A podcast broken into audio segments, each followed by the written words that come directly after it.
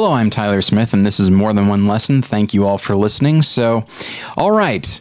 Uh, we've got a lot to talk about today. Uh, we have a number of announcements, which um, I will get into right now. First off, uh, Reed has reviewed Ken Russell's The Devils, which was only only recently, I think, like re-released. It was a film that was very hard to come by, but um, uh, now these people are not a sponsor. But what I will say is that. Uh, Shudder, the streaming the streaming service for horror movies, uh, we have a subscription to that, uh, so that Reed can uh, indulge in uh, his love of horror. And so that is where The Devils is playing. And so you can read all about it. It's a film that is very controversial in certain Christian circles. And so he does address that. Um, there's a new episode of Salty Cinema, Jacob Kinberg's podcast. And on that, he interviews Todd uh, Komarnicki, I believe uh, I'm not exactly sure how you pronounce that, but anyway, he's the he's one of the screenwriters of Sully, and so you can uh, you can hear that uh, episode both on morethanonelesson.com and on iTunes. Uh, Reed also recently reviewed uh, Beauty and the Beast, which he seemed to like. A lot of people actually don't seem to care for it, but Reed enjoyed it. Uh, and then lastly, speaking of Reed, his podcast, The Fear of God, their latest episode is about Edgar Allan Poe's The Raven, uh, by which I mean the, the, the poem itself, not necessarily any uh, uh, film adaptation of it. And uh, something notable about that is that within that episode, Reed sought out friend of the show Bill Oberst Jr. and had him do a dramatic reading of The Raven. So that is uh, available uh, in that episode. Uh, and then I also wanted to mention this. I, I put out a, a specific, uh, not even a mini so just a, a little audio announcement uh, a few days ago, but I am doing a Kickstarter campaign for a book that I am publishing called Worth Watching. It is a book of my movie reviews and my movie essays. And the point of this book is to have something to sell at uh, film festivals and conventions. Um, but also it's something that I can sell through the website if you're interested. Uh, the campaign goal was thousand dollars, which which we reached pretty quickly. We now have about fifteen hundred dollars, which is great. Um, but there's still more than three weeks left in the campaign, and the more money we have, the more money we can put into uh, the number of copies that we get. Uh, the frankly the the quality, the the text uh, texture quality of the covers and stuff like that. So, um, so yeah, we could always use more. Just because we are funded does not mean uh, that that money is going to go to waste, or even that it's going to go into my pocket. It will go back into the project. So, uh, if you would like to help us out, we would certainly appreciate it. Uh, there are a number of rewards that you get at the $5 level, you just get a, a little thank you here. Um, at the $10, you get a thank you, plus you get our bonus episode about uh, Dogma. And at $20, that is when uh, that's when you actually get your own copy of the book. So I would suggest that if you're if you want to contribute, start at the $20 level. So if nothing else, you get the book. Um, but yeah, I really do appreciate it. Um, you can find at morethanonelesson.com, you will see a button at the top of the page on the right side that says Kickstarter. Click on that. That'll take you where you need to go, and you can find out more about the project there. So, and for those of you that have already contributed, thank you so much. I really do appreciate it. This has been. Uh, a lot of fun, but honestly, it was all it was also a little bit scary early on because even with a goal as as modest as a thousand dollars. I was just worried that nobody would care and nobody would get behind it, but uh, a lot of people have, and I do appreciate it. So, all right, now. What are we talking about today? Well, in order to answer that question, I'm going to bring in my co-host, Josh Long. Josh, how you doing? Hello. All right, what are we talking about today? I don't know. Okay. Last week we talked about Arrival. Okay. Now we're we? going to we did. Okay. All right. Yes. I, I was actually looking it up today. That seemed like a long time ago, but that's because we recorded it a while ago.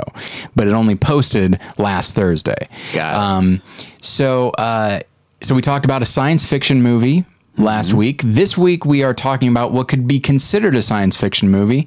I always it's it's a Star Wars film. I always have a hard time considering Star Wars science fiction.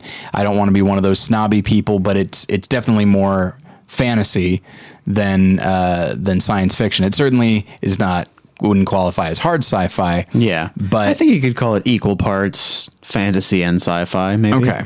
Whereas whereas not every science fiction movie has really any fantasy components. Um, some of them really have none. Right. But uh, but yeah, so we're going to be talking about Rogue One, a Star Wars story, which came out last uh, December, and I was very excited for it at the time um, because it just it was the first feature film. I know that they they've done all kinds of you know uh, animated series and and uh of course there's the the novels and that sort of thing. But it's the first feature film that was not part of the episode format, and it was you know, since Disney purchased Star Wars and then they released The Force Awakens, and then they announced they were going to be continuing the series itself, but then also doing these side movies. And some people were nervous. Some people thought, well, I'll just, I'm not nervous, but we'll wait and see how it, how it goes. Um, and this was the first of those and i would say by and large i was pretty pleased with it but honestly i'm uh, since we're talking star wars i'm more than happy to uh, to defer to you on uh, whether this uh, whether this worked tonally, whether it fits into the larger universe as you grew up knowing it. Um, Of course, we both watched a bunch of Star Wars when we were kids. We both had the action figures and stuff, but I think your love of Star Wars went a little bit beyond mine. Um, Beyond what's reasonable. well, I didn't want to say that, uh, you know, but I forget. Did you read any Star Wars books, or did you just play Star Wars cards? or I played the. I did play the card game. I read a few of the books. I didn't read as many as some people did because I. Let me see the the one guy who wrote some of the big ones was I think it was Timothy Zahn. Is Okay. that right? Yeah. He. I think that's the name of the guy who wrote several that were like, "Here's what happened to Luke or uh, Han and Leia's kids" and all this stuff. And I think I read one of them, and those were big ones. Um, Like among the the books about Star Wars, those were some of the big ones because I think they were among the first, maybe. And I read one of those and I didn't like it. I would have a hard time reading that simply because it would, even if it's official, mm-hmm. I would have a hard time not seeing it as just fan fiction, saying like, "Well, no, it's not. Otherwise, it would be in a movie. There would be a movie of this." Right. Yeah. It feels like you're just making this up, and and now am I to believe that this is true? I almost feel that way about the Force Awakens, and Yeah, you know, yeah. There's almost a little bit of a, a sense of that, and for that one at least, I felt like it didn't really capture the it didn't capture the feel of Star Wars that well, Right. and uh, it seems silly to say about a uh, science fiction book based on a uh, existing movie series no. But it it strains credibility even within that context From credibility from a character standpoint, or just from a world standpoint. uh, both i think there's things there's things that the characters say that i don't think they'd really say and then there's part where like so Han and Leia have twins whose names I don't remember. It's like Jenna and Jace or something. They're, they're like two of them that both have J names. But there's one point where they like they're like seven year olds, but they get lost on the one of the like lower levels of Coruscant, which is supposed to be like a super dangerous place. And it's it's basically like if you were to say you're you know two seven year old kids just happen to get lost in the worst part of Detroit. Sure. And it's just like, oh, they'll be all right. Okay. And uh, so there were things like that that just don't didn't really make sense. Uh, I did I do remember liking that Shadows of the Empire one, which was supposed to take place between. Uh, I think it's between Empire Strikes Back and Return of the Jedi. oh, okay.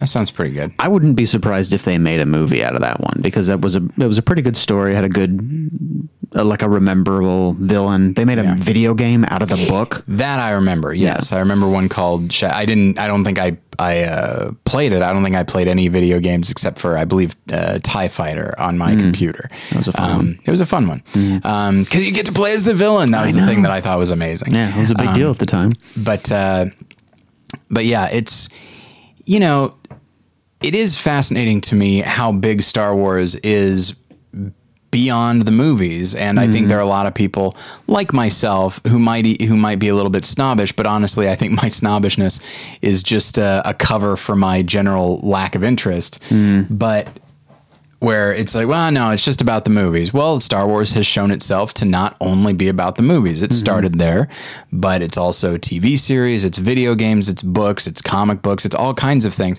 And for me to just say, no, no, no, it's all just the, it's it's it's all just the movies. Um, I think that is I think that's silly on my part. Um, and so but I think that attitude of mine does cause me to approach stuff like Rogue One and even The Force Awakens with a, a- excuse me a certain degree of trepidation. Um, just because uh, these were movies that were made, and maybe even the prequels a little bit as well. But that's George Lucas, and even though I don't like the prequels, the guy that created Star Wars wrote these scripts, directed the movies, so this is what he wanted, flawed though I think it may be. Yeah. Whereas The Force Awakens and Rogue One and any movie that comes after, they were all conceived by people that are not George Lucas and after decades of fan fiction of of stuff that is officially canon but also different types of canon different storylines and so it just feels like I wonder if I'm ever going to be able to accept these 100%. I still enjoy them. I still enjoyed The Force Awakens. I still enjoyed Rogue One quite a bit. But I just wonder if I'm ever going to be able to accept them w- the same way I was able to accept those early movies. But I also realize I was a kid when I watched those, so I just accepted That's them. true, and I, I do think it helped a lot for with the Force Awakens. It helped a lot to have so many of the actors that were Yeah. from the original series. Um, I, for some reason, that feels like it's a continuation of those characters a little bit more. And I gotta say, I think a big a big connector for me is the score. Yeah, You get John Williams doing the score for Rogue One, and it's understandable why he wouldn't. It's understandable why this film is darker. It's not an official episode. Mm-hmm. So you can have a score that sort of evokes John Williams, but you don't have to have it, you know, and there are really no. There are no major heroes uh, that the films have in common, but I do think that the ways in which, and we'll like we'll talk more about this in a moment. The ways in which Rogue One attempts to connect to the larger series, I tend to find a bit clunky. Um, I almost feel like just be your own thing 100% and rely on our knowledge. Believe me, we already have it. Yeah, there's enough of it, and that's what I'm kind of hoping will happen with some of the other ones, like the. I think they're still calling it the Bounty Hunter movie unofficially, Oh, but everybody knows it's going to be a Boba Fett movie. Like, I Yeah. don't know if they made a movie about a different bounty hunter, everyone would be flabbergasted. Who's the robot bounty hunter? uh, IG88? there we go. I mean, I'd watch that movie, but Of course Um, you would. but uh, but yeah. So that I kind of hope that some of them do want to take the the the world and just do something within the world without feeling too much like they have to really connect it to. Yeah. Um, and this is the first one to do that, so Right. doesn't necessarily mean that the others will. Uh, although I feel like maybe there's going to be a temptation to somehow get C3PO and R2D2 into every single one of the movies because they have been so far. if it has to do if it's going to have anything to do directly with the rebel alliance yes i think they're going to be in all of them and which which speaks very much to that george lucas thing where he was inspired by hidden fortress and there are these Yeah. two characters that just sort of bumble their way through and i think sort of I could see filmmakers in the future saying like we got to have these guys in everything, not necessarily as a Greek chorus, but something like that. Who Yeah. Just show up even just for one scene Yeah. uh, just so you know that is our point of unity. But uh, Right. It's like in, Moneypenny or Q or something Exactly, in the James Bond yes. movies. but anyway, so uh, so yeah, now that we've talked around the film uh, a little bit, I will say that um, I did like the movie for the ways that it is similar to Star Wars and the ways that it is notably different than the Star Wars movies that I grew up with. Um, you know, uh, so I saw a critic screening of it. So I, uh, coming away from it, I I immediately started thinking of you know the, the the stuff that struck me and I thought you know this really feels like a platoon movie not not the movie Platoon, but you know movies like Sands of Iwo Jima or something like that, where you have a, a platoon of soldiers, probably in World War II, who each one of them is kind of an archetype. They have their own thing going. They have a, a certain type of chemistry Yeah. uh, within them. And it and I said like this feels very much like a throwback, but not in the same way Star Wars felt like a throwback. This feels like a throwback to war movies of the 1940s.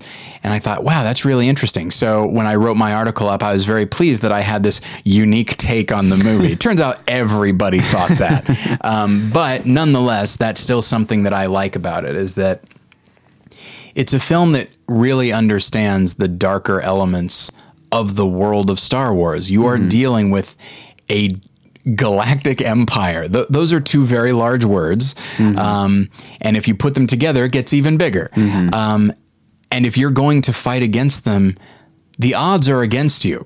Yeah. And if you're going to have any level of success, it will not be without tremendous sacrifice, if not total sacrifice on your part. That's a thing that I really appreciated. Um, and listeners, I'm going to assume that you've seen the movie because most people have. So that frees me up to speak openly about it. Um, going into the film, I thought, well, we already know that they get the the Death Star plans. So the only real tension is going to be who lives. Yeah. I expected it to be someone. I did not expect everyone to die.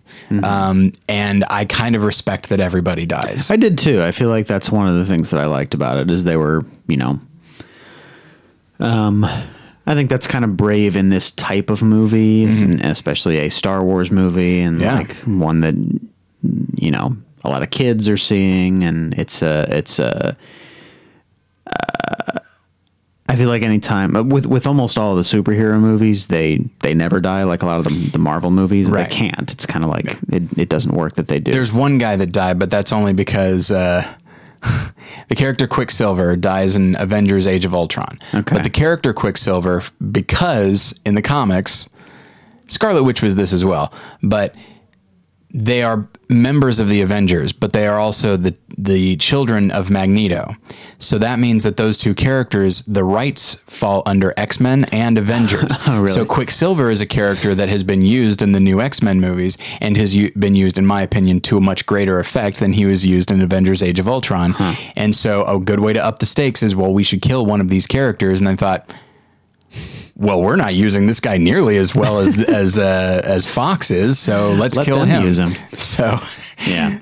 so there's there are other reasons to kill him off, but yes, sorry, go on. But yeah, like the the that type of movie, sort of your big blockbuster uh, effects tentpole type thing. Yeah. that, that rarely happens in a movie like that. So, um, I'll I'll give them that. That was a I think that's a good decision.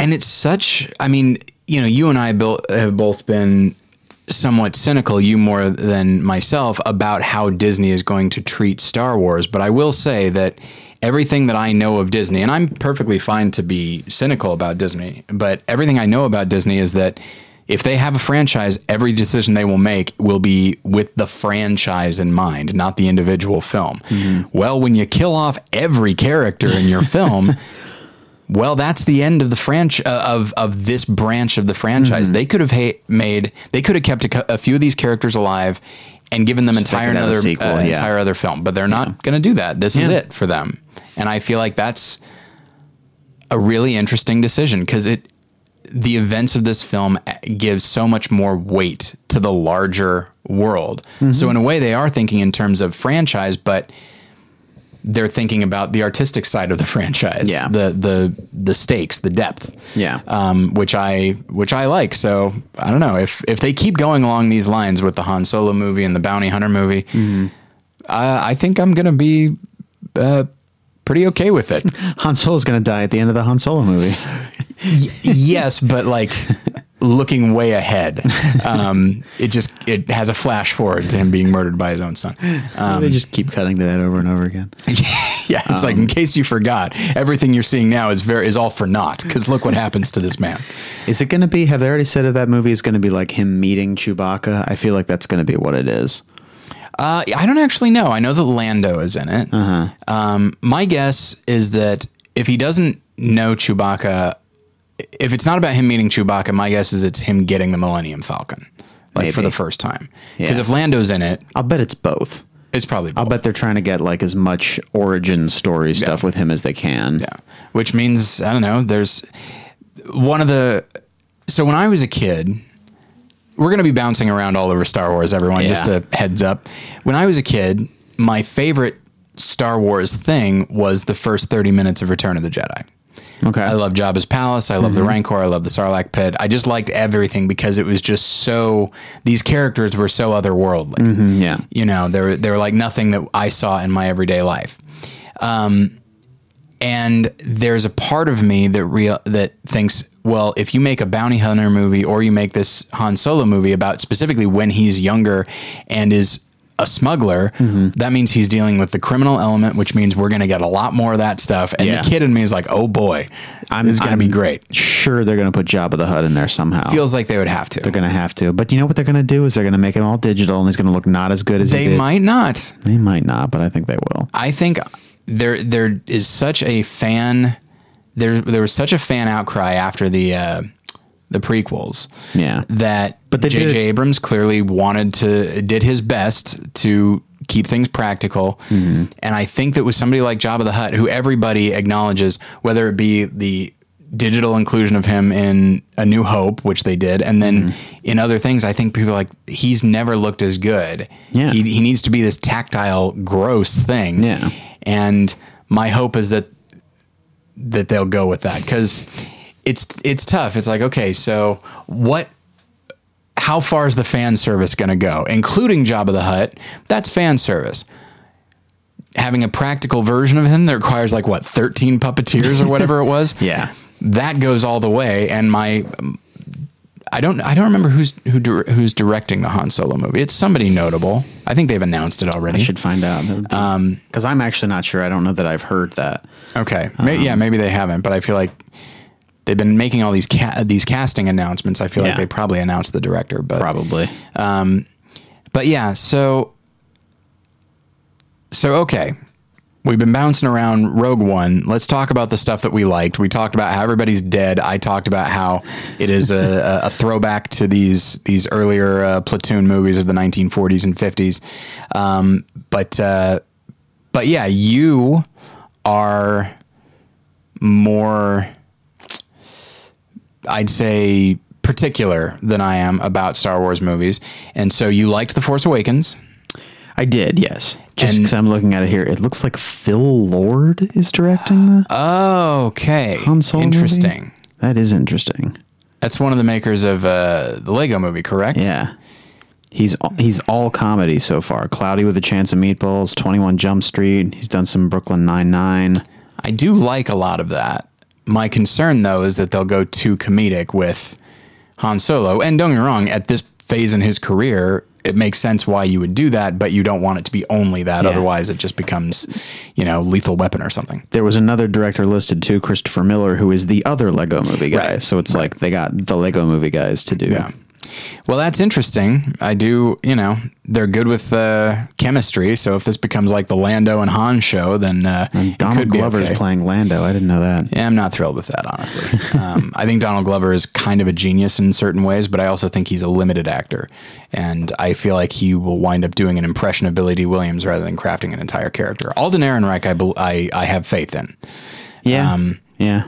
I think the only thing of his that I've seen is is uh, Hail Caesar, and I think he's the highlight of that film. Um, okay, but uh, do you like? This is going to sound really film, uh, not even film nerdy. This is going to sound really just geeky. Um, do you like uh, the Force Awakens or Rogue One more?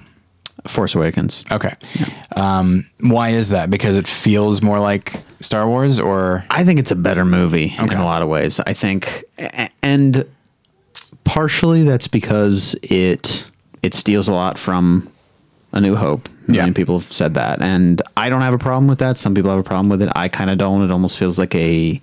Uh, it, it kind of allows it to be a remake of sorts without actually being a remake, which I think Yeah. is the right decision because I don't soft wanna see- reboot is what they call that. yeah, which I, I don't want to see someone remake the first uh, A New Hope. I, I think that'll be terrible. They'll do it eventually, but I, I don't want to see that. Um, but uh, but yeah, and I think, I mean, for one thing, J.J. Abrams is a more experienced director. Sure. Um, I think he his entire career has been trying to tap into the Steven Spielberg, George Lucas, uh, '70s adventure film. Yes. And I think he does a pretty good job with it. I mean, I remember seeing the Star Trek movies, or the, the first two Star Trek movies, and saying these feel like Star Wars movies. Yeah. So So I and was then Super 8 felt very much like 80s Spielberg. Yeah. Um, yeah, he's that's definitely his his primary influence, I'd Yeah. say.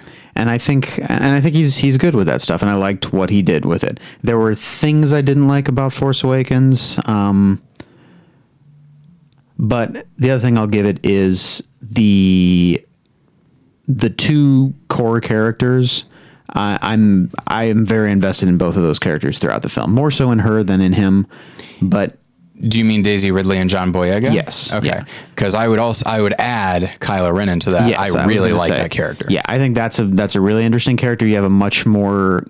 You're kind of starting out with the conflicted bad guy, which you grow into in Darth Vader. Like Darth Vader eventually gets there, Yeah. but kind of starting out with that makes this interesting and makes him a little bit more of a wild card. You never know exactly what he's going to do, Yeah. which is cool. Like I like having that powerful guy not be as controlled and uh, and uh, you know menacing in the same way that Darth Vader was. That's the thing is there's a difference. He's not menacing, but he's still dangerous. He might be even more dangerous because can you think of anything more terrifying than somebody who has tremendous lethal power but is also really insecure? Yeah. and is and thus means constantly trying to prove himself. Yeah. I mean that's that's honestly why he does what he does at the end of Force Awakens. Yeah. And there are people that's like I don't like the, I don't like uh, you know I don't like how whiny he is. I'm like no, his whininess is precisely what makes him so Yeah. so interesting. And kind of makes him uh, uh, an anti Luke Skywalker, if you Yeah. will, because that's how Luke Skywalker started out. He was this whiny kid who didn't really know where he was going. Yeah. And um, I imagine they're going to do some kind of redemption thing with Kylo Ren, uh, which could end up being predictable. We'll see. I I think I, I do. It's always fun. It's always nice to see a, a redemption story, but at the same time, I like the idea that he starts out as conflicted and just becomes irredeemable. That he, mm-hmm. you know, when you kill your own father. I mean, I killed mine, and, and I'm still crawling out of that hole. Um, that's dark. Sorry, everybody. I did not kill my father. Um, not directly. That I we mean, know of. You know, he did die of a heart attack just because of us, us kids. You wouldn't stop asking for stuff. um, so, uh, but I think it would be neat if he started conflicted and then just goes 100% to the dark side and Yeah. there's no, and he is a, he's every bit as, as resolved in his evil as the emperor. I know? think I think that'd be interesting. I I don't think they'll do that. I don't think so either. And I, if it turns into like him turning against Supreme Leader Snoke or whatever, Yeah. that's not going to be interesting because that. I don't know that I feel like that character is not that interesting. Like no one came out of that movie going like Snoke was so cool. Like everybody wants to be Kylo Ren, you know? Well, admittedly, and that's the thing is they could turn the character into something, but it feels like anything they would turn that character into is just the emperor. You Yeah. know, like they they they went different places with so many of these other characters, but with Snoke, I feel like there's only so much you can allow him to be. Right. Um, but anyway, so yeah, I, I agree with you. Um, I think I like Force Awakens more. I think tonally I like it more, and I get a better sense of who those characters are. Yeah. And I'm interested to see what happens with them. Right, which I think leads to a major difference that I have between Rogue One and Force Awakens is that uh, the uh, the Felicity Jones character, Yeah. I am never invested in that character through the whole movie. I don't really care about her. Yeah, I. She seems very. I mean, so when you think about it, so many of these characters, because of what this is a throwback to, mm-hmm. so many of them are they are archetypes. Yeah. and they're just kind of these stock characters. But so many other actors, I don't. I don't fault Felicity Jones. No, I think she's she's a a good good actress. actress. Um, but I feel like her and Diego Luna, who who at least they give him some genuinely grizzled things to do. Mm-hmm. Um, I feel like they're the the blandest characters, which is a bummer when they are the leads. Yeah. Um, and so and, and then that makes like the last moments of the film, which is supposed to be the most powerful, are Yeah. kind of like, all right, we I've seen this coming by this point in the film, Yeah. and I'm like, all right, fine. I'm, yeah, when when K2SO dies, I knew mm-hmm. he's a robot, so he doesn't really die. But when he dies, like I actually had a response. And then when Riz, when Riz Ahmed's character dies, you know, and he's I believe the second one to die. He's the guy who used to work for the the Empire, and and so he's in his ship, and some stormtroopers like throw grenades in there, and he just looks, and there's like this look of oh. I'm go- I'm done. Yeah. and it's something that's very much out of like a, a, a Saving Private Ryan, Yeah. which is the companion film, by the way. But like, and moments like that had power for me. Um, Whereas these two, I don't, yeah, whereas Jyn Erso and Cassian Andor, like, it's no fault to the actors. I think they just, and I know the film had had a fair number of reshoots, and I feel like every once in a while you can feel it. Really? I think Jyn Erso, who I think they do a pretty good job making uh, making kind of cynical a little bit. But then out of nowhere, she gives this inspirational speech to the the Rebel Alliance. Yeah. And there's no build up to that. Yeah, And there's I- not much there's not much character payoff after that. That feels like a reshoot to me. It doesn't. It doesn't earn that. And I almost wonder if, knowing that they're reshoot shoots, I I wonder if they decided to kind of add that last ten or fifteen minutes. Maybe I, I had heard that the original ending actually is more hopeful and that not Really? everybody dies and they hmm. the reshoots involved everybody dying, Yeah. which I think is actually interesting. Like I wonder if somehow through all the special effects stuff, they were like, let's get Princess Leia in there too. Spoilers. Um, Yeah. And I wonder if in doing that, they were like, okay, well, if that's where the movie ends, then we can have all of them die. We don't Yeah. need one of them to make it to the end. And we have to make it be this through line about, uh, about hope. Yeah, well, and there's yeah, like rebellions are built on hope, and then Princess Leia she s- says she has hope, and then the next episode is a new, hope. Hope, Like right. that's that's not actually bad for a- for a through line. no, um, and they're passing off the plans, and so it's literally Right. like Jyn Erso is like passing the torch to Princess Leia as this strong female. Right. Yeah. And now I will say, and I think I said this to you already, the the sequence where Darth Vader is trying is like chasing them onto the uh like walking onto the I think it's the same ship, right? Or is it different? Yeah, it's the Tantive IV, I think. I think it's a different ship. I don't remember exactly. I don't remember if it's the same one or if it's another one, and then they take that one to lay on the other one. Regardless, that is like the best thing to happen in a Star Wars movie since Return of the Jedi. I think. somebody online took the end of Rogue One and then put it with the beginning of A New Hope. Uh, without credits or anything like that, so that one just goes into the next. And obviously, there's a slight tonal shift. Yeah. Uh, one is a, bo- a lot more fast paced than the other, Yeah. as one would expect. But when you look at that, it, it actually does go together pretty well. Yeah. And I will say, so so I watched that recently, and so I didn't rewatch all of Rogue One. I watched that ending point after our main characters from Rogue One are dead, and now it's about the, the rebels and Yeah. about Darth Vader. And that moment where there are these guys that are stuck because the door won't open. Yeah. They, they have to try to get the, the plans into this ship and the door won't open all the way. And so there are about seven of them Mm-hmm. stuck in this dark hallway. And then you see his lightsaber, uh, ex- no, his lightsaber extend, ignite, whatever you want to call it. And he goes through and it feels like a horror movie. Oh, yeah. You know, this is the guy that directed the movie Monsters and Godzilla. Yeah. And it really does make Darth Vader a force to be reckoned with. Um, But yeah, I I loved that sequence, and Yeah. I I think that made me come out making liking the movie a lot more than I would have otherwise because there were a lot of things I didn't like about it. Otherwise, I didn't like Yeah. those characters. There were a lot of the a lot of beats I wasn't crazy about. The the whole Saw Gerrera thing is weird. Like I don't I don't really like that part, and it looks like Forest Whitaker is on drugs or something. Like Yeah, he's definitely trying to do something. He's trying to do something with a character that doesn't give him much to do. Yeah. and they there's something to that character. I just feel like they used him poorly. Yeah. Um, you know, he's he's honest. Let's look at it this way: he's more machine than man. he needs this. He occasionally needs this device to help him breathe, Mm-hmm. but he's on the side of the rebels. that's neat to me. And Yeah. he's a, and he's more of a zealot. Which means he's probably he's more willing to he's willing to be more extreme than a lot of the rebels, but you Right. need that, and so it's like Yeah. such an interesting That's, idea. That is such an interesting idea, and then somehow he ends up doing nothing. Like he, he Right. adds almost nothing to the to the film. It seems like he should pre- present more of a, a more of an obstacle, and you know we as viewers will say you're all on the same team, like work Yeah. together, and then he could have a come to Jesus moment where he suddenly he could have a uh, what have I done moment there you go.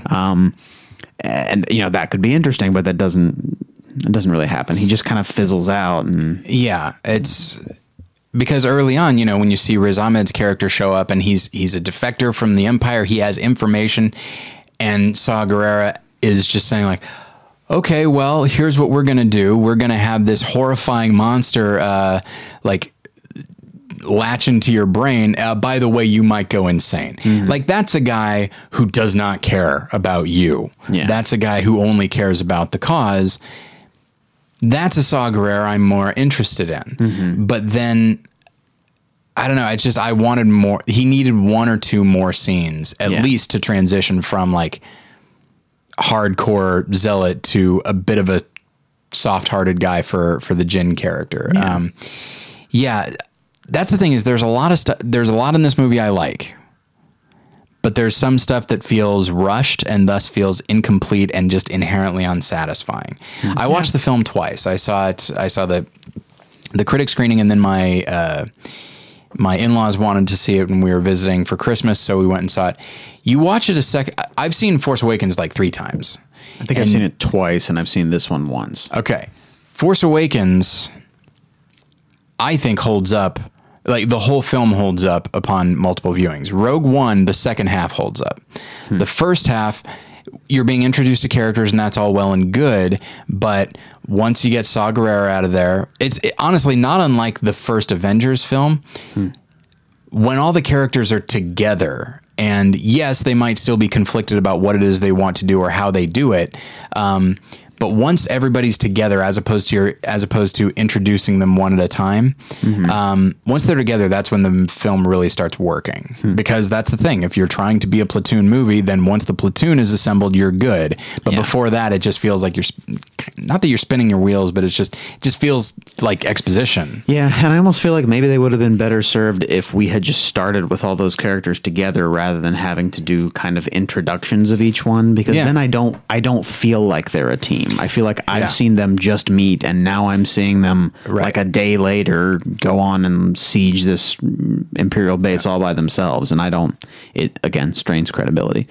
Well, and that's yeah, it's uh it's good that there are a few people on the team that already know each other, like the Baze and Chirrut, I think their name is the the blind monk, and then his heavy duty uh, protector character. They already know each other. They have I wouldn't go so far as say chemistry, but I definitely believe they have a, a history. Yeah. Um, that I believe, and that's helpful. Um, and but I will say that you know to to briefly reference our uh, companion film for a moment, I will say that when we are introduced to the platoon in Saving Private Ryan, I mean you've got the Italian guy, the religious guy, the Jewish guy, the mm-hmm. Southern guy, the the tough sergeant. I mean it couldn't be more archetypical, but it's written in a pretty they're written pretty well and mm-hmm. They have such chemistry. You believe that these guys have been together for a while. Yeah, even in a movie like Predator, it's kind of the same thing. Like, Absolutely like Predator. They're super archetypes, but you like you believe in their history together. Yeah. Um, just because of the shorthand, because of the stuff that they, you know, so many movies. Um, next week, we're going to be talking about a movie that actually kind of has a, a, platoon element to it or with soldiers and that sort of thing. And the banter between soldiers in a war movie, to me, has the potential to be horrible, where it's just like, you know, you're this li- this guy's lady back at home and whatever it is, and just it's so generic. Uh, but if you do it right, then you actually can have you can actually have jokes come out of people not saying things Yeah. or just a look exchanged or something like that. And you know it's it, i actually think there, there's a, a nice bit of again not- maybe not chemistry but uh, between Diego Luna and then uh, K2SO, and just the way that it's the way Ca- uh, Cassian, that's Diego Luna, the way he's saying like, "Don't tell me this," like I don't want to hear it, because he knows that if I don't say this, then K2SO is going to say something I don't want to hear. It's it's the I believe that they have a previous relationship, but you have all the you have these pockets of people, and I feel like the movie needed to either be a half hour longer or start later Yeah. Um, yeah. but but once they are together, I- you know, I feel like we're kind of tearing the movie apart a little bit. Um, there are a lot of things about it that that I find frustrating, but um, you know, that last forty minutes, maybe forty five minutes, makes up for a lot for me. Um, it is a very effective war movie. Uh, it feels it, it takes place in an environment we haven't seen before in Star Wars, which is this weird tropical environment, and the idea Yeah. that horrible things can happen in the midst of that is interesting to me. Yeah. You know, you expect terrible things to happen on Hoth. you know, it's a desolate place of death. Uh, even if you, even if nothing is trying to kill you, the cold will kill you, and then the Wampa will get you. Um, it's fun. That should be on a T-shirt. These the cold will kill you and the wampa will eat you. Um, sounds like we've got another sh- uh, more than one lesson shirt that no one will buy. Um, so, uh, so what are some of the things that you do respond to positively about the film? I mean that that ending sequence I think is Yeah. really good. Um, I think the choice of setting in finding in doing like a tropical location with stormtroopers in it that's something we haven't seen before. That's interesting. Um, and they were playing that up hardcore, and that was uh, like every poster, Oh, every sure. billboard for that movie was like uh, stormtroopers in in the ocean. Yeah. Um, Trouble in Paradise, Rogue One. Yeah. Um, I do like. I, I I love Mads Mikkelsen as an actor, and I think the the beginning sequence is pretty good. You know, when you see stuff like this, I'm reminded of Gangs of New York. Mm-hmm. When you see Ben Mendelsohn, who honestly I feel like I would have liked to see more from his character, I feel like they don't do much with him. But Yeah. When you see Ben Mendelsohn acting opposite Mads Mikkelsen, and they're talking about the way things used to be, and you get a sense of, of hurt between both of them Yeah. wouldn't that be a better movie? Yeah. It, to me, it's like I would have much rather seen Liam Neeson versus Daniel Day Lewis in Gangs of New York. Hmm. But there's this like passing of the torch from like this older generation to the younger. It's like that's fine, but the older's more interesting. Hmm. And in that s- the opening scene that you're talking about, which we're only given a few minutes, I get way more of a sense of history between these two characters, and I would have loved to explore that. The idea that someone in the empire, someone high up in the empire, has a friend mm-hmm. Who actually no longer believes in what the empire is doing and that frustrates him and that makes him sad like that's fascinating it Oh, yeah. humanizes someone in the empire Yeah. um, that is you know when you see the potential there like what they're doing with Kylo Ren and what they started to do with the the Ben Mendelsohn character it it gives me hope uh, for what the series can where the series can go from here Yeah. Um, but that's merely a hint. They don't follow through with it. Yeah, I, I think the more that movies within this Star Wars universe start with uh, complex character things and then build the world around it, I think that's gonna that's gonna benefit the movies rather than, um, because it's a world we know so much, and uh, I think a lot of what's going to happen is they're going to say people are going to want to see this, like Yeah. they're going to want to see how they get the plans for the Death Star, and it starts with that, and then you know they build a framework based on that, and then try to get some character things in there, Yeah. and it becomes ultimately less interesting. yeah Um. So uh, again, I, I think that's that's the way to go with a lot of these movies, but we'll see we'll see what they do choose to do with it. it's a tightrope because if you have if you do what they do in the force awakens where you do have characters that we already know you want to be careful not to lean too heavily on them lest it just become lest it feel like they're just exploiting our previous relationship with these characters Right. but if you create new characters they need to they need to bear the weight of this of carrying on this franchise and they but there's always the possibility of scaring away fanboys who are like, I don't like this new, I don't like this girl eh, who's the lead now. I like Luke. Hey, here's Luke. Oh boy. Um, sorry, to my knowledge, very few people said that, but there did there with Rogue One, there was a bit of pushback where it's like, okay, are we going to get nothing but female protagonists uh, in this series from now on? Like, and I can understand that, like the idea of something leading with a from a place of like political correctness. But to me, if you've got the Daisy Ridley character, fine, it's fine with me. I think she's great. That's a great character. So, so yeah, it's it's a bit of a of a tightrope, and I think Force Awakens mostly walks it pretty well, especially as you say with those two leads. Um, whereas Rogue One. The nature of it is you're not going to spend much time with these characters, which is probably why they need to be a bit more archetypical. Um, archetypal? Yes. archetypal. Um, but uh, and so they don't have much time to make an impression, and so yeah, it's gonna feel they're gonna feel a little bit jammed in there, and so I wonder if if a movie like Rogue One was ever going to work on the level that I would have liked it to work. Yeah. Yeah, I don't know. And a lot of it, it that is a script level thing. Yeah. So, So now, know who wrote that actually. I should look. oh, um, Rogue One, yeah. Chris Weitz and Tony Gilroy. Tony Gilroy, really? Yeah. Um, and there are there are little dialogue flourishes that I could see. There's in that opening scene. There's a line that I actually really like, and it's delivered very well by Ben Mendelsohn. It's when um, I wish I'd written it down where. Uh,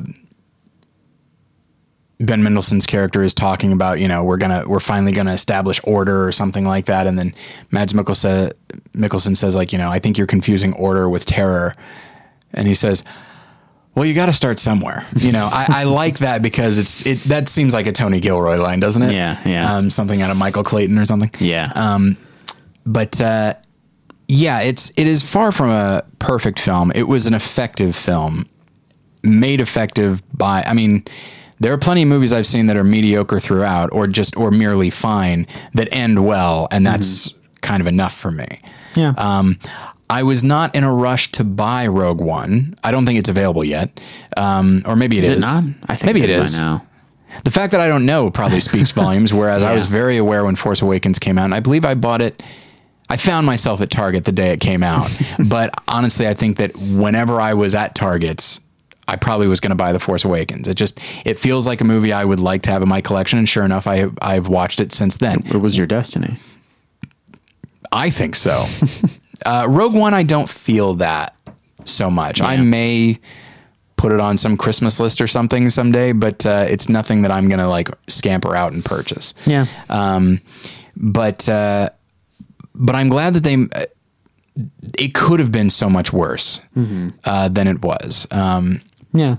I will say something that bothered me less the second time I saw it, but bothered me a lot when I first saw it is Grand Moff Tarkin. That's what I thought you were gonna say. Boy, Yeah. oh boy. Uh, yeah. It's it's just it's an effect that doesn't totally work, you know? And it's like I, I feel like if we know that effects like that are not going to totally work, we just shouldn't do them. Because they put, you know, they put so much time and so much effort and so Yeah. much money into that, and the whole time you're like, he doesn't look like the other people. Like, he, Yeah. Especially in the mouth. Like in watching it a second time, it's like this effect does look pretty good. Mm-hmm. But if it's not a hundred percent, and if you know that Peter Cushing is dead, then that means you're going to be looking for any seams, mm-hmm. and th- it has plenty. yeah.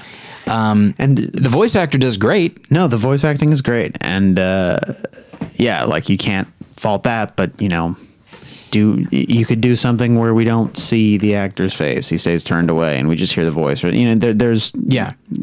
When you first see him, he's standing with his back to you, and you see his face in, as a reflection in the window. And I thought that looks good. And Yeah. then just keep it, keep it as the voice, and then give a lot of his lines to Ben Mendelsohn. It'll develop his character more. yeah, Yeah, it was just a, and then uh, our friend Jason Eakin, I think he's the one that said, "No one will be upset with you if you just recast the character." You've got Charles Dance out there, who doesn't look that far off from uh, Peter Cushing. yeah, and he could definitely convey that level of menace. Just cast him; everyone will understand. Yeah, and I feel like I feel like uh, the Star Wars franchise should know it better than any star any uh, franchise because between the original uh, special edition release and the release of the DVDs, they changed they changed that Jabba the Hutt like the Yeah. So that even in that small window, And even the changed one didn't look good. no, neither one of them looks that good. But but in the five years or whatever it was between the original release and when they started releasing the DVDs, in, in that short amount of a time, Yeah. it looked bad enough because uh, you know special effects had progressed enough that that they they had to change it. And probably that you know the same thing's going to happen again with this. It's crazy, isn't it? That like CG, when used well, is one of the most amazing things you can ever see. Oh yeah, But practical effects, even the ones that show their age, the very fact that they're in the same place as the actors. That shark head in Jaws that eats Quint, you know, you can see the hinge in the jaw. Like Yeah. no shark's mouth looks like that. No. And it's moving around kind of clunkily. But you know what? Robert Shaw is in its mouth. Yeah. And he's screaming and the and blood is going all over the place. That's enough. yeah. And I think it's scarier than the shark in uh, what's that new movie? that Oh, The we- Shallows. Yeah. Yeah. I mean they do Not that there's anything wrong with that movie. Like, Yeah. Like they do some a lot of cool stuff with that, but that looks like an effect shark the whole time. Yeah, and so the original uh, John Carpenter's The Thing, and then they did a sort of prequel slash reboot uh, in 2011, which I rewatched somewhat recently, and you know they definitely use the practical effects from John Carpenter's film uh, as a basis, and they try to have practical effects where they can, but they also definitely are trying to do more with CG and it doesn't hold up nearly as well as the practical effects, which still, if you look at them now, it's like, ah, that that part looks a little clunky, but it doesn't matter because they're in the same physical And space. that was like a highlight of that film. Oh, no too. Like, question. that's kind of a yeah. so it's, yeah, it. Watching it a second time, now that I knew it was there, it was more acceptable. But when I first saw it, I didn't hear a word that he Mm-hmm. It- was saying because it I was just thinking like, why are they doing this? And of course, I saw it in a room full of critics when I first saw it, and there was an audible reaction to when he turns around and starts talking. Really. There was a hey, like people didn't say hey, but there was like a hmm when you see him in the reflection. And they thought, how nice, a little a little nod to to Peter Cushing. Yeah. He turns around, people are like, Ugh. you heard that that time you actually did hear people verbalize or vocalize something. Yeah. Um, and so while you know, in watching it a second time, I wouldn't say it's a fatal flaw, and I will say that somebody that I saw it with the second time, who doesn't know movies, they don't know Peter Cushing, mm-hmm.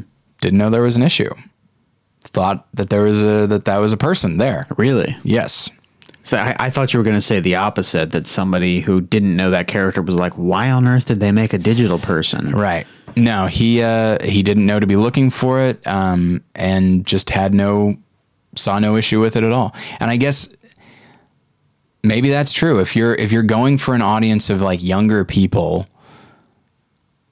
that's the thing. If you're going for an audience of younger people who might be seeing this without knowledge that Peter Cushing is gone or whatever, then they might accept that without even thinking about it. But then I thought, but this film is so full of references for people like us Yeah. that it's like, okay, well, which audience is this for? Because you and I are going to be deeply bothered by that CGI uh, Grand Moff Tarkin. Um, so is that worth it? I don't know. It's. I think it was just a very misguided idea. Yeah. And unless you can get it 100% perfect, unless you can have one of those Mission Impossible masks that is 100% right, then I think you just got to avoid it. And then they do the same thing with Princess Leia at the very end. But you know what? They have a moment where she turns and you just see like her face and profile. It looks great. They should have left it at that. Should have left it at that. Yeah. Although I will say this is not to the film's credit. Okay. but that moment was kind of an uh, had like a punch to it because I saw that the day after she died. Yeah, So sure. like it was kind of like, oh my gosh, there she is. So that Yeah. that like that had an effect that way, but Interesting. which is weird to think because I think if I'd seen it otherwise, I'd have been like, oh, why'd they do that? But It's when you know what when when she turns and it's just the silhouette. I actually thought it was really powerful. Yeah. It really worked for me. Yeah. And not unlike the reflection, she turns all the way. And it's like I'm out. when she yeah when she talks, it Yeah. doesn't. And they they And then it's smash cut to credits. So it's like now this is what I'm left thinking yeah. about. Yeah. So I'm sorry I interrupted. You were going to say something. No, no, I think that was it. Um, okay, so you know, Rogue One is still a film that I that I enjoy, and it definitely by having that ending that it does, um, it fits in very well with the the war genre and the platoon genre, and so uh, the companion film is, is Steven Spielberg's Saving Private Ryan, which I haven't seen in a while. I saw it in the theater. Um, very powerful to see in the theater. Powerful to see really anytime. Um, and so as I was going through the the script and some of the memorable lines from it, I realized like this is it's a film that as I've gotten older, I see some of the kind of cliche elements to it, and I much prefer Thin Red Line the same re- the same year. Yeah. But yeah, I can this- see that. This is a film that still is has a pretty good script and definitely has some amazing moments and great performances all around. Definitely. Um, so it's a film that I think I need to revisit just to remember that, like, yeah, it's not. It's so different than Thin Red Line. I really shouldn't compare them. Yes, they came out the same year, and yes, they're both World War II movies, but they are they are very different entities with very different goals. And so I should not be so hard on Saving Private Ryan. Um, it's not a movie that I feel the need to return to, mostly because it is a difficult film to watch. Yeah, that's the way I feel about, about a lot of war films, actually, which makes Yeah. it a little harder for me to get into them because often they are so heavy. Yeah. and kind of if they're if they're not heavy, they feel irresponsible to a degree. Absolutely. Yeah. Oh, in a way, Saving Private Ryan, that and Platoon are like the most responsible war movies you'll ever see because they are so unpleasant to watch in so many ways, but they're great. Um, so, uh, so yeah, Saving Private Ryan, you know, for those that don't know, and I'm sure you do, it's, uh, it's about this platoon that is uh, deployed to find one guy in the midst of the European theater uh, of World War II who's he has three brothers, I believe, and they have all been killed. And so the army has decided they're going to pull him out because they don't want this. They don't want his poor mother to have lost all of her sons. And so, uh, so it's this platoon kind of going from one part of the war to the next, uh, one battle to the next, trying to find where this guy might be. And so it's it's a very interesting idea, and I think it's it's based on a on a true story, at least in part, and and it's uh, it's very effective. And I think, as we said before, the characters are solid, and the the acting is really uh, is really good, and everybody has really nice chemistry.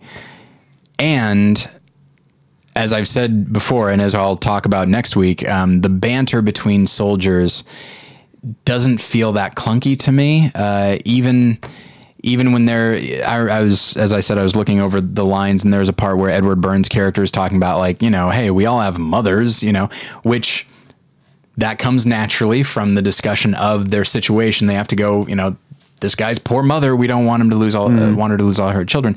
But he says, you know, I have a mother. You have a mother. He goes, I'm sure the cat, even the captain has a mother. Well, maybe not the captain. That seems very old timey. The idea of saying like, oh, I don't believe you have a mother. That's dumb. That's a dumb way of thinking. But uh, and I feel like, ah, there's there are better jokes that can be made, but there are so many other elements in there, um, moments of of serious meditation and and moments of real heroism with one another.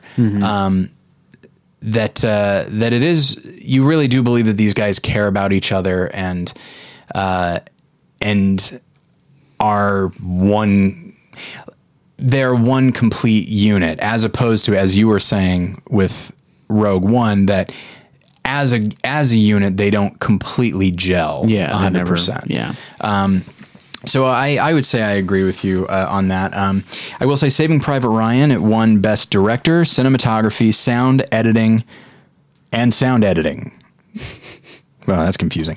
Uh, it was nominated for Best Picture, Best Actor for Tom Hanks, Original Screenplay, Art Direction, Makeup, and Original Score. Back when they split up score between dramatic and uh, comedic. oh yeah, I think they stopped doing that the very next year. really. Um, but uh, yeah, uh, now as we said when we talked about um, Shakespeare in Love as the winner of Best Picture for 1998. Uh, Everybody believes that Saving Private Ryan deserved Best Picture, I but remember the outrage. Oh yes, absolutely. And because everyone just said like, ah, that's just Miramax campa- campaigning, which is admittedly probably, Probably true, true. But Shakespeare in Love is still a wonderful film and Mm-hmm. one that feels so much more original than this. This is Mm-hmm. a wonderful or just a very effective version of what it is. But what we've se- what it is is something we've seen many times That's true. before Yeah. and it it's not like it was it was no slouch at the Oscars either. It won the Oscars that I think it needed to, Yeah. which was director, cinematography, editing, everything that this film excels at. Yeah. But I was fine with it not winning Best Picture. Yeah. Um, I'm okay with that too. Um, I mean, my favorite movie of that year wasn't even nominated for picture, which is Truman Show. Uh, in retrospect, I think I probably prefer a Thin Red Line. But um, so. Uh, so let's let's move on to to the the tail end here. Uh, we got to wrap up in the next few minutes. Um, so you know, one thing about these platoon movies is uh, is it is very much about self-sacrifice, not merely for the overall goal, but also for one another, and that's why the idea that these people have to we need to believe that they have a history and that they genuinely care about each other. That's why that's so important. Um, that they that these are the it, there's a reason that um, that miniseries based on a book was called you know Band of Brothers. That in that moment, that's what that's what they are is they are brothers and sisters and that sort of thing. So, um, so there's a couple uh, line. Uh, there are some lines from Saving Private Ryan I wanted to uh, wanted to read. Uh, one is a nice exchange between Ryan, played by Matt Damon, and Captain Miller, played by Tom Hanks. Ryan says these guys. So they finally find him and they say, "Hey, we're going to take you home," but he's Ryan is with his own his own band of brothers there, and he's like, "Why Yeah. do I deserve to leave?" And he says, "These guys deserve to go home as much as I do. They've fought just as hard." And then the captain says, "Is that what I'm supposed to tell your mother when she gets another American flag?" And then he says, "You can tell her that when you found me, I was with the only brothers I had left." And there was no way I was deserting them. I think she'd understand that. First off, I really like that. I think that's a good line. The Yeah. only brothers I have left. I really Yeah. like that a lot. Um, and then Miller himself uh, is talking about, you know, what it's like to lead men into battle, knowing that a good portion of them are going to die. Yeah. And he says, when you end up killing one of your men, and it's first off, I like this line that it starts with, when you end up killing one of your men. Well, he didn't kill them, but it speaks to like how responsible he feels He for feels them. right. When you end up killing one of your men, you tell yourself it happened so you could save the lives of two or three or ten others, maybe a hundred others. Do you know how many how many men I've lost under my command? Ninety four. But that means I've saved the lives of 10 times that many, doesn't it? Maybe even 20, 20 times as many. And that's how simple it is. That's how you rationalize making the choice between the mission and the man. And so, you know, we're talking about sacrifice. We're talking about, you know, going into the midst of a, of a situation that is uh, potentially very frightening and dangerous, and maybe even uh, there's a guarantee of failure. Um, or not even the guarantee of failure, but like as with Rogue One, the guarantee that you're not going to be around to see the results of your yeah. success. Um, and so I wanted to go into 1 Corinthians here, uh, 1 Corinthians 15, verse 58. Therefore, my dear brothers and sisters, stand firm. Let nothing move you. Always give yourselves fully to the work of the Lord because you know that your labor in the Lord is not in vain. And that is, you know, something to be kept in mind when talking about sacrifice, even, especially if it's self-sacrifice, uh, is that you need to believe that it's for nothing, uh, it- that, that it's not for nothing. Pardon me. Um, and then uh, several uh, verses here that speak to the larger unity of, you know, I quite literally these are. This is a military unit, and so unity, as uh, I think I important I think I unit. just now uh, realized that. Uh, Ecclesiastes four verses ten through twelve. Two are better than one because they have a good return for their labor. If either of them falls down, one can help the other up. But pity anyone who falls and has no one to help them up. Also, if two lie down together, in this case, it doesn't mean what it means in other sections of the Bible. Uh, also, if two lie down together, they will keep warm. But how can one keep warm alone? Though one may be overpowered, two can defend themselves. A cord of three, stra- a cord of three strands is not quickly broken. I love the phrasing of that because it says quickly broken. It doesn't say it's not broken.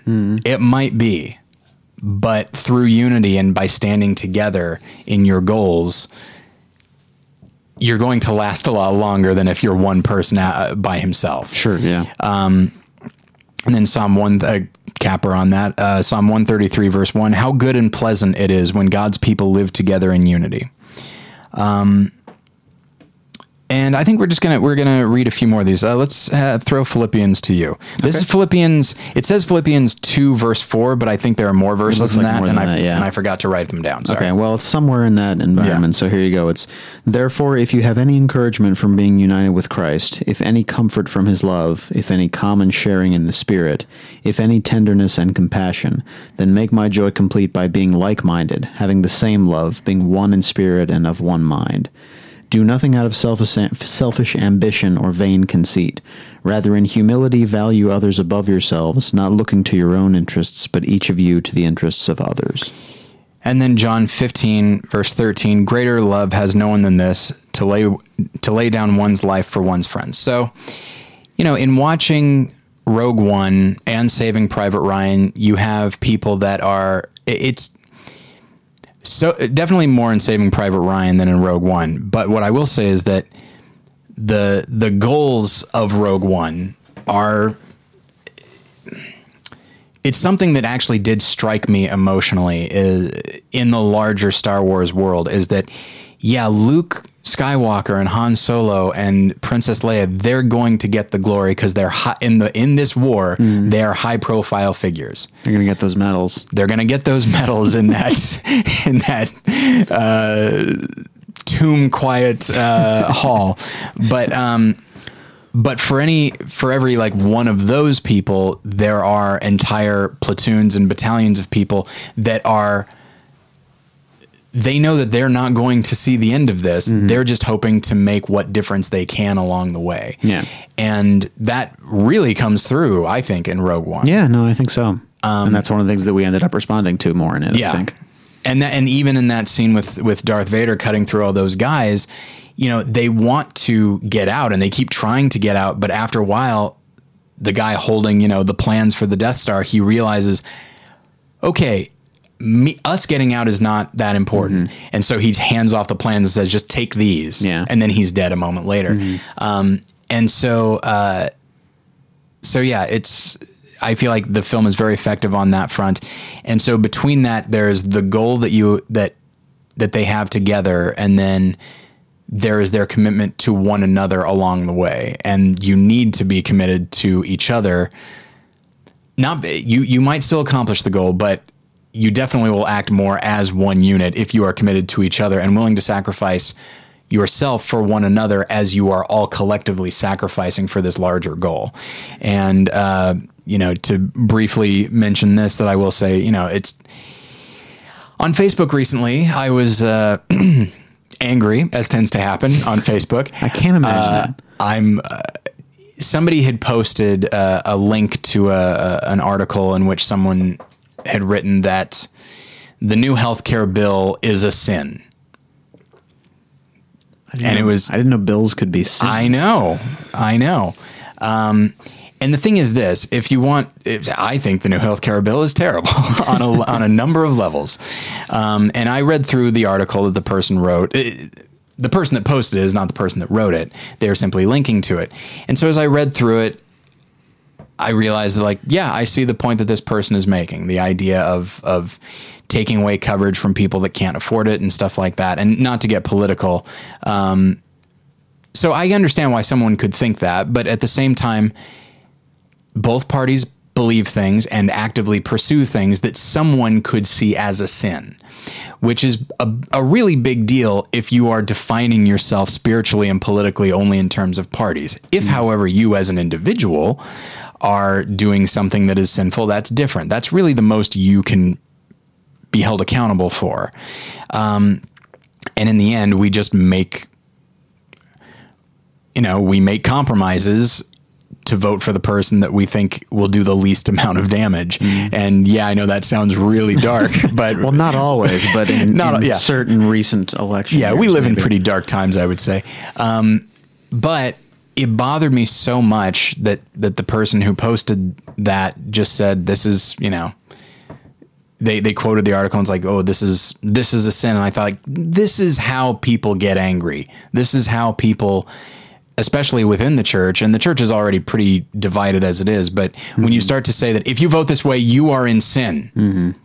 which don't get me wrong, the Republican uh, conservative Christians say that plenty. Mm-hmm. Uh, I don't mean to say that it's that it's just the other side, but honestly, if you just recognize that we are all striving for something larger even than this world. And yes, we can disagree on how to uh, achieve that and then how best to bring that to the world we live in.